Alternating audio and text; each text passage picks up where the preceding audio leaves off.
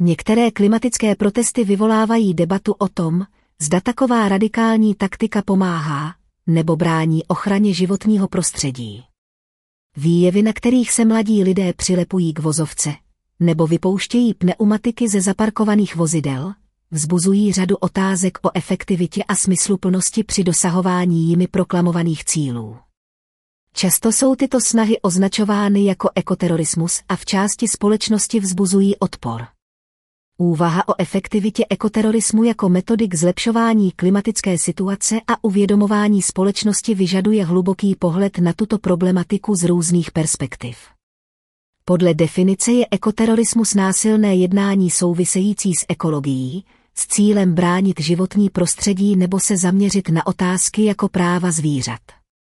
Tato forma aktivismu zahrnuje kromě výše řečeného také poškozování laboratoří, kde probíhají pokusy na zvířatech a mnoho dalších rozporuplných činností.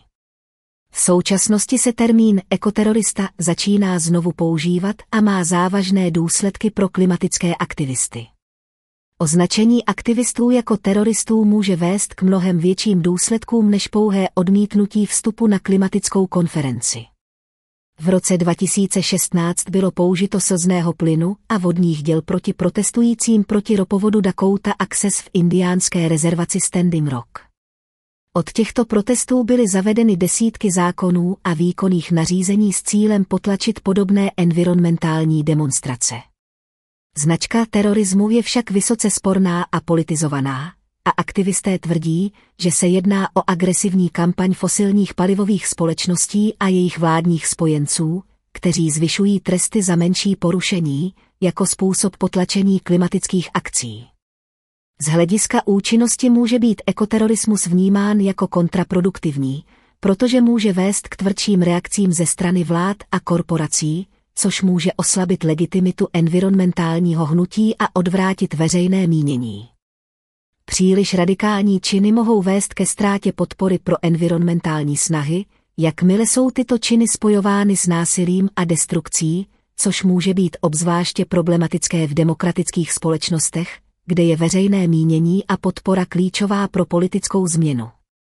Místo toho, aby se dosáhlo požadovaných změn, mohou radikální akce vyvolat represivní opatření a zákonodárné reakce, které mohou mít za následek další omezení svobody projevu a schromažďování. Jedním z příkladů, který vzbudil širokou pozornost, byli klimatičtí aktivisté v Evropě, kteří se zaměřili na oslavovaná umělecká díla, která potřísnila rajskou polévkou nebo bramborovou kaší. Cílem těchto akcí bylo šokovat a upozornit na naléhavost klimatické krize a položit řečnickou otázku, proč společnost není stejně pobouřena ničením planety jako zjevným ničením umění. Navzdory základnímu poselství vyvolala tato taktika mezinárodní pobouření a mnozí se ptali, zda hnutí spíše neškodí, než pomáhá. Podle profesora sociologie Roba Willera však naznačují, že extrémní akce, zejména ty, které zahrnují ničení majetku, mohou vést k tomu, že pozorovatelé budou aktivisty považovat za extrémní a bezohledné, což je může odradit a snížit podporu pro ideu těchto aktivistů. Z nereprezentativního průzkumu, který provedla D2TV, navíc vyplynulo, že většina respondentů se domnívá, že podobné akce občanské neposlušnosti klimatickému hnutí škodí a označuje je spíše za chuligánství a reklamní triky než za účinný aktivismus. V konečném důsledku je tedy ekoterorismus sporná a vysoce problematická strategie pro zlepšování klimatické situace a uvědomování společnosti.